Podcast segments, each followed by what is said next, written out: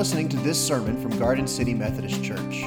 We want to invite you to worship with us each Sunday at 10:30 a.m., either in person or online. You can come to our beautiful sanctuary at 62 Varnedoe Avenue, Garden City, Georgia, or you can worship with us online as we stream our services at gardencityumc.com. Our scripture this morning is from the book of Isaiah, chapter 1. We're going to start at verse 1 and then jump down to verse 10. The vision of Isaiah, son of Amos, which he saw concerning Judah and Jerusalem in the days of Uzziah, Jotham, Ahaz, and Hezekiah, kings of Judah. Hear the word of the Lord, you rulers of Sodom. Listen to the teaching of our God, you people of Gomorrah. What to me is the multitude of your sacrifices, says the Lord? I have enough of burnt offerings of rams and the fat of fed beasts. I do not delight in the blood of bulls or lambs or of goats. When you come to appear before me, who asked from this for your hand? Trample my courts no more. Bringing offerings is futile. Incense is an abomination to me. New moon and Sabbath and calling of convocation I cannot endure solemn assemblies with iniquity. Your new moons and your appointed festivals, my soul hates. They have become a burden to me. I'm weary of bearing them. When you stretch out your hands, I will hide my eyes from you. Even though you make many prayers, I will not listen. Your hands are full of blood. Wash yourselves, make yourselves clean. Remove the evil of your doings from before my eyes. Cease to do evil. Learn to do good. Seek justice. Rescue the oppressed. Defend the orphan. Plead for the widow. Come now, let us argue it out, says the Lord. Though your sins are like scarlet, they shall be white as snow. Though they are red like crimson, they shall be like wool. If you're willing and obedient, you shall eat the good of the land. But if you refuse and rebel, you shall be devoured by the sword, for the mouth of the Lord has spoken. This is the word of God for the people of God. Thanks be to God. Y'all ever heard the saying that when all you've got is a hammer, every problem looks like a nail? When all you've got is a hammer, every problem looks like the nail. It says when you've got a solution already in mind, you try to use that solution for everything that comes up. Now, I learned this myself because I am a lover of kitchen gadgets. And every time I get a new kitchen gadget in the kitchen, I try to cook everything with it. I remember when we were first married, uh, my first like good kitchen gadget, we got it uh, as a, a wedding gift, was a deep fryer. It's just a little little pot with the boil, and it had a basket that you lowered into it. And doggone it if I didn't try to fry everything. You ever had deep fried spaghetti? It's not that great. Turns out, like, a deep fryer can't cook everything, but I'm, I was gonna try. That's why I look like I look now, is because early on I deep fried everything. But it's happened over and over. A few years ago for Christmas, I got a sous vide one. If you're not familiar with sous vide, you vacuum seal meat and then you put it in a water bath at a controlled temperature and it just holds that temperature for a long time. The water never touches it, so it's not like getting boiled or anything. But then you take it out and you pat it off and you then you sear it and it, it has this perfectly controlled meat. But you know what's not as great is sous vide corn. Turns out, when you cook corn overnight in a vacuum sealed bag, it's not appreciably different from boiling it for 10 minutes. You just waste a lot of time and energy that way. But doggone it, I was going to cook my corn the way I wanted to cook my corn. I'm going to cook it in the sous vide. Because when all you've got is your sous vide hammer, every piece of food looks like a nail. Right? The most recent one, we got a waffle maker.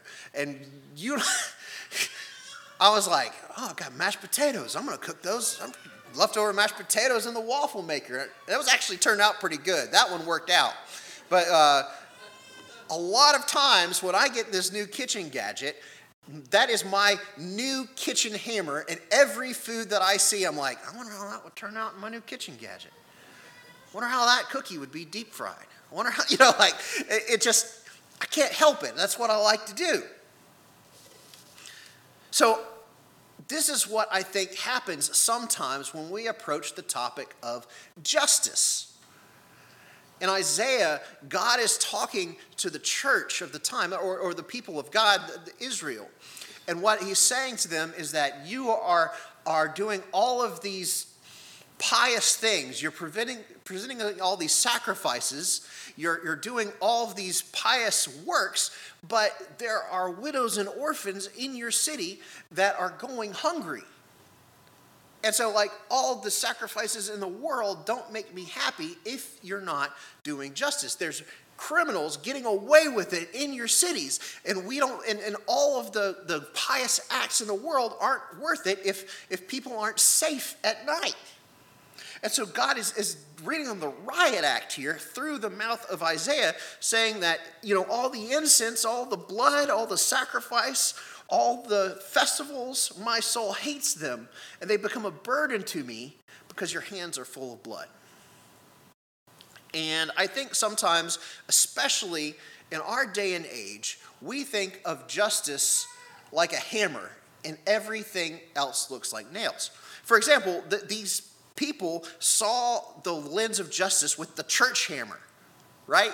Oh, well, if I just get everybody to church and if we just worship right enough, then everything will be okay. If these poor people would just come to church, then we'd take care of them. But because they're not here, we don't know about them. But that's not the just world that God calls for. The church hammer can't produce a just world because only the Spirit of God can do that. We cannot afford to wait until people come and ask us for help in order to provide them help. We've got to go out into the world and do it ourselves kind of the division of, well, if, any, if everybody would just come and worship Jesus, then everybody would get their hearts transformed, and then there wouldn't be any crime. And people would just give to the poor because, because their hearts want to. But that's not how things worked out in Isaiah. That's not really how things work out now. We've got to be engaged with the world if we're going to do this. John Wesley said it himself. He says, directly opposite to to this that we're talking about is the gospel of Christ. Solitary religion is not to be found in the gospel of Christ. Holy solitarities is a phrase no more consistent with the gospel than holy adulterers. The gospel of Christ knows of no religion but social, no holiness but social holiness. We can't just afford to be holy and pious by ourselves and, and corner ourselves off from the world and expect to please God. There has to be the way that we interact with other people to, to please God. We have to be taking care of the poor. We have to make sure that the victims get justice for, for the people that have perpetrated against them. So the church hammer doesn't produce a just world. We have to get outside the walls of the church and treat the least of these like we would treat Jesus. Our faith has to show up in our civic lives. So, in the civic world, there are these other two hammers. Oh, yeah, I, okay, I debated about this. I brought a hammer for a visual reference. Does this do anything for y'all? I think I'm going to hold it. Just for fun. So there, there are two kind of hammers that our world sees in the way of justice. You know, we got kind of the church hammer that doesn't, doesn't go outside the walls of the church, and that doesn't really do much. That's not enough for what God wants. And in, the, in America in 2022, you've kind of got two hammers when it comes to justice. You've got the criminal justice hammer, and you've got the social justice hammer. And it feels like, for eh, people who believe in criminal justice, that social justice is a dirty word. And you've got people that believe in social justice, criminal justice is a dirty word. Right? You've either got your social justice warriors or your law and order people, and, and there's not much kind of mix in between them. But what I am here to try to tell us is that people are not nails and justice is not a hammer. And that we cannot afford to silo ourselves off in one of these hammers. We've got to look at the world as people that Jesus loves. So you got your folks with the criminal justice hammer. And there, the idea of criminal justice boils down to individual responsibility, right? People are sinful and they have to take responsibility for the ways that they sin. And, God has given us this task of, of, of punishing the people that are sinful, taking them out of the equation so that people that aren't going around committing these crimes will have a safe society to live in. And that's right. And, and there are men and women who put their personal safety on the line every single day in our police precincts in order to stop other people from unjust, unjust acts of violence and unjust acts of thievery. And this is a good thing. And those people should be commended for the hard work that they do. Criminal justice is necessary in a world of sin. It just is. And, and you know, people can complain all day long about the system being corrupt, and it might be in some cases, but I'd rather live in America with our system of justice than anywhere else in the world. It's just how I feel about it. So I think criminal justice is right and good, and it is it is something that we should strive for and it is something that we should support. But I don't think that criminal justice alone can produce a just world. The, the vision of a just world that just has criminal justice says that if people would just stop doing crimes, then we would have equality right? If we could just stop people from stealing from others, if we could just stop people from hurting other people, then we would have equality in our, in our world and it would produce a, a system where everybody kind of gets equal opportunities. But we know that's not true. We know that, that there are people that have not been victims of crime that, that are just behind, that don't have equal opportunities. And we also know that there are people with wealth and power that get away with stuff the rest of us could not get away with. Right? You, if you have the right connections, then you can drive as fast as you want to. If you have enough money, you can lobby the legislation and get laws passed that you want passed. Wealth and power can influence the way that laws are written and laws are enforced. So a criminal justice hammer, in and of itself, cannot produce the kind of just world that God is looking for in, in Isaiah. It just can't. Because it, it's too prone to corruption, it's too liable to money and power and influence.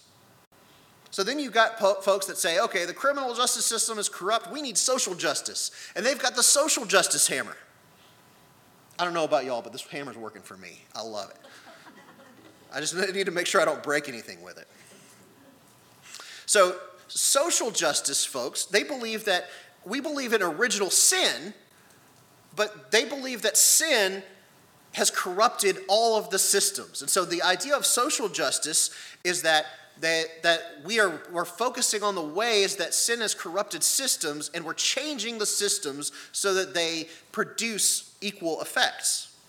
And th- there's good things about social justice. Social justice means that we listen to people when they tell us that they're oppressed. Social justice uh, believes that racial injustice is real, that poverty is real. But rather than asking the poor, rather than just giving poor people a handout or giving poor people individual help, we ask the question why is this person poor? And try to do something about that.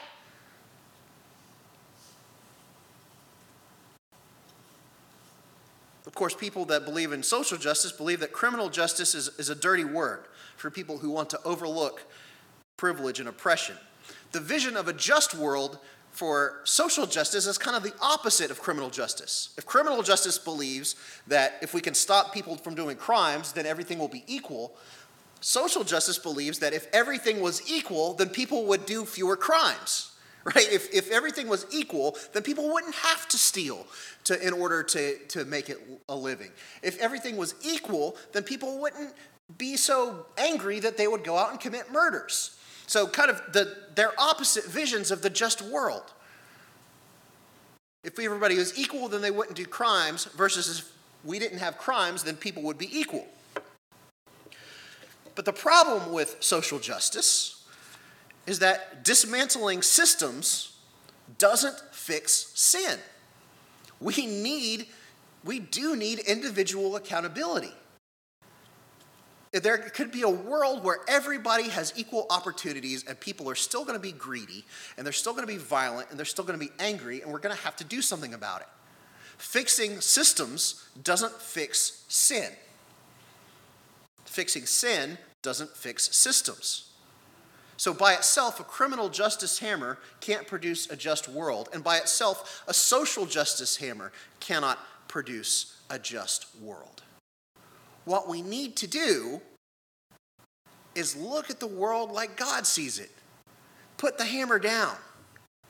Stop seeing people as nails. Because God, when God looks at the world, He does not see nails to be solved, He sees children to be loved and to be cared for. And Isaiah makes it clear God hates oppression, He hates poverty, and He hates violence. And as the gathered body of God's people, He expects us to do what we can to make sure that the spaces that we inhabit are as free of those things as they can be. Which means that we have to care about criminal justice and we have to care about social justice. It means that we have to stop looking at our preferred hammer and trying to solve every problem with that and instead open our minds and our eyes to see a world where criminal justice and social justice and the Spirit of God are working together to produce a just world with the people of God. It means that our faith has to bleed into our civic lives. Now, there's a problem when we talk about our faith bleeding into our civic lives because people get nervous because it's like, I just don't, I don't think my faith ought to be political. And you get a lot of trouble when your faith mixes with your politics. And I think that's right. I don't think you should mix faith and politics too much. But there's a difference between civic duty and political engagement. Civic duty means that we take our faith into the public square. What we believe ought to, ought to affect how we behave in the public square.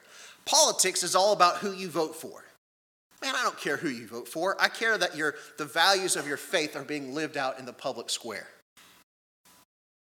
And there are politicians everywhere on the left and the right who have a hammer and they want you to believe that their hammer will produce the just world. If you just vote for me, I'll be tough on crime and I'll swing this hammer at our city and it'll fix what's going on because that's the hammer that I've got. And so if you vote for me, all our problems will go away.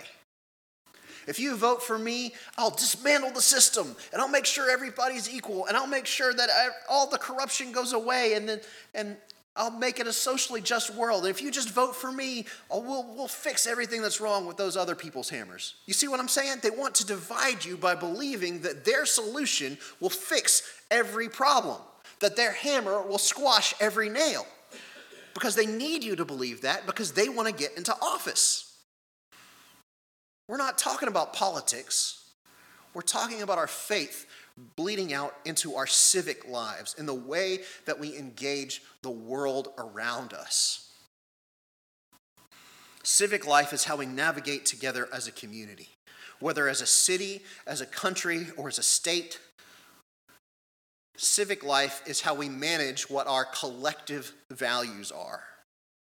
And sure, politicians are hired to help us manage our civic lives, but when we reduce civic engagement just to voting for our preferred party or candidates and then forget about it until the next election comes up, we're, we're, ad, we're, we're abandoning our posts as people who are called to engage in our civic lives.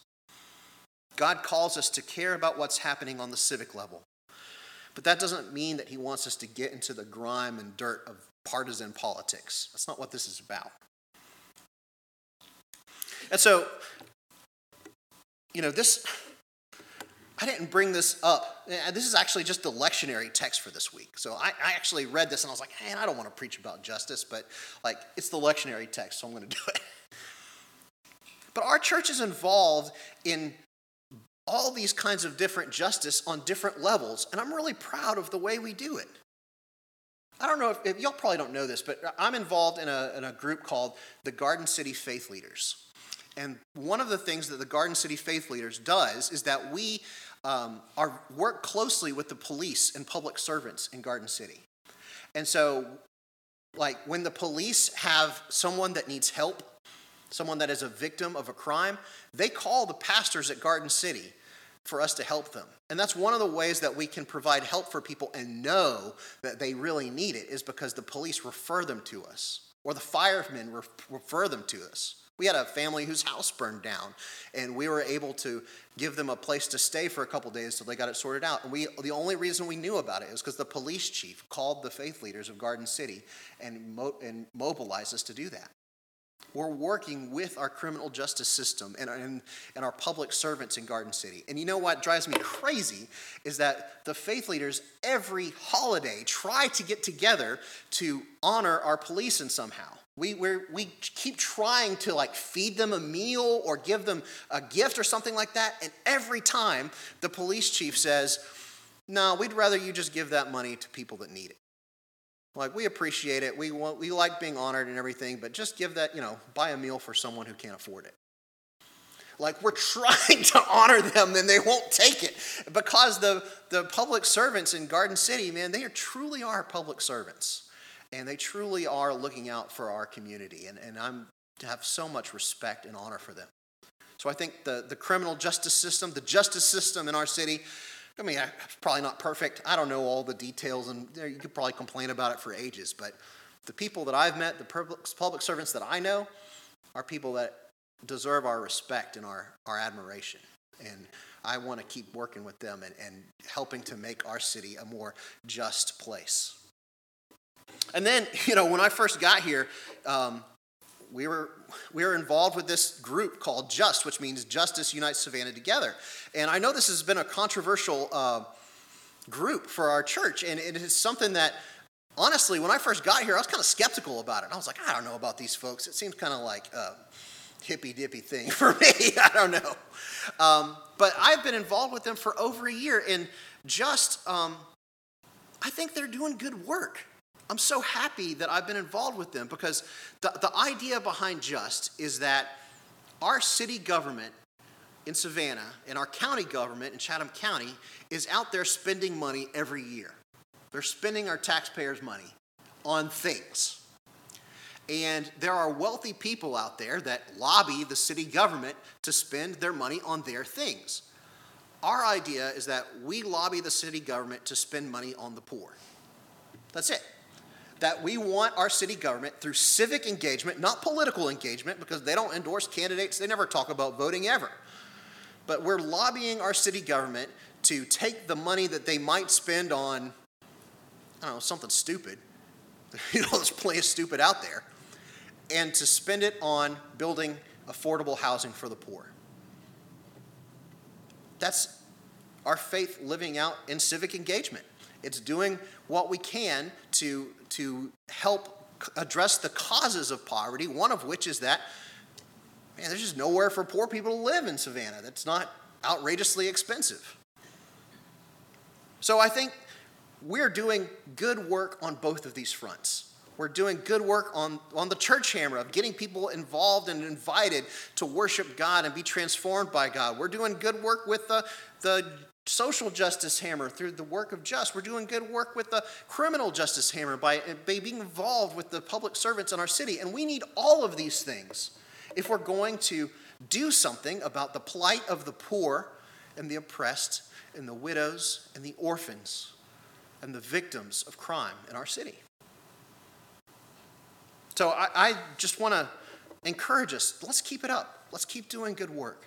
Let's keep honoring God so that when we bring our, our ourselves to the altar, God doesn't say, Your hands are full of blood. You're not taking care of the poor, so I don't care about what you have to offer me. That God will accept our offering it'll be sweet to Him because He knows that we care. I think one of the ways that we can help to is to just engage our imaginations in our city, in our civic lives. Walter Brueggemann says the point that a prophet, prophetic imagination must ponder is that there is no freedom of God without justice and compassion. And there's no justice and compassion without a religion of the freedom of God. We got to have both. We get to imagine the ways that God is working in our city. I was talking to a friend of mine this week uh, about this sermon and kind of some of my anxiety about it, and he was saying that he, he was reading a book lately, and I forget what the book was, but he was talking about how, according to that author, the, the witness of the New Testament is that the needs of the people are sacred to God. This is why Jesus says, What you've done for the least of these, you also do to me. Because God cares so much about the needs of the people in our community that they ought to be sacred to us. Because what we do for the people who are needy is, the, is also the thing that we're doing for Jesus. People need safety, they need to be able to sleep at night knowing that they're going to be safe. They need that criminal justice to, to make sure that they're safe. They need provision. They need a place to sleep. They need folks to rally around and, and help them get affordable housing. That doesn't mean that the wants of the people are sacred. There are tons of people that confuse their needs with their wants and want to make their wants out to be a, a sacred thing. That's not what I'm talking about the, the legitimate needs of human beings are sacred to God and they ought to be sacred to us. And like, we're not going to get it perfect. We're not going to make a fully just world on our own because that's just, that's not going to happen until on this side of heaven. But Isaiah makes it clear that we are on the hook to be engaged in the work of justice in our civic lives. We cannot afford to sequester ourselves away and sing songs and preach sermons and let the world duke it out. Whatever the, you have done for the least of these, you've also done for Jesus. God has uniquely empowered his people with the truth of his gospel, which transforms lives and ought to be transforming the world that those lives are in. He expects us to live out our faith in public, which looks like justice. He expects us not to just care about individual poor people, but to care about why people live in poverty. He expects us to care enough about the victims of violence and greed to punish the perpetrators and keep them from doing it again. He expects us to look with compassion and mercy at the widow and the orphan and the homeless and the desperate and do what we can to leverage what we have to help them. God is calling us to lay down our hammers. And instead of seeing nails and problems to solve, see people to love. And so today, if you think that social justice is a dirty word, I want to encourage you to begin to listen and to think about the ways that inequality has been a real problem. And if you're the kind of person that thinks criminal justice is a dirty word, I want to encourage you to think about the ways that our public servants put their lives on the line to protect the vulnerable and to be grateful and encouraging of that work. We do not have to choose one over the other, and we ought to be able to critique both. So, how can we change our minds today about what justice looks like and invite God to show us a new way? Today, we're taking communion. I want to invite you to come to the altar and meet with Jesus today and ask Jesus the simple question What can I do in my civic life that will be a witness to you? Let's pray. God, we have fallen hook, line, and sinker for the division that the politicians want to put us in. thinking we have to choose a hammer when we talk about justice. Thinking that we can solve all of our society's problems with that one method. But God, you have called us to be people of justice. You've been called us to be people who don't just squirrel ourselves away and worship on Sundays, but who are involved and take our faith into the public square. People who care for the poor, who care for the hurting, who want your good news to make a difference in the world around them. So, God, I pray that you'll make it so for us. God, give us the humility to be able to change our minds. And give us the strength and the courage to live out our faith in public. In your name I pray. Amen.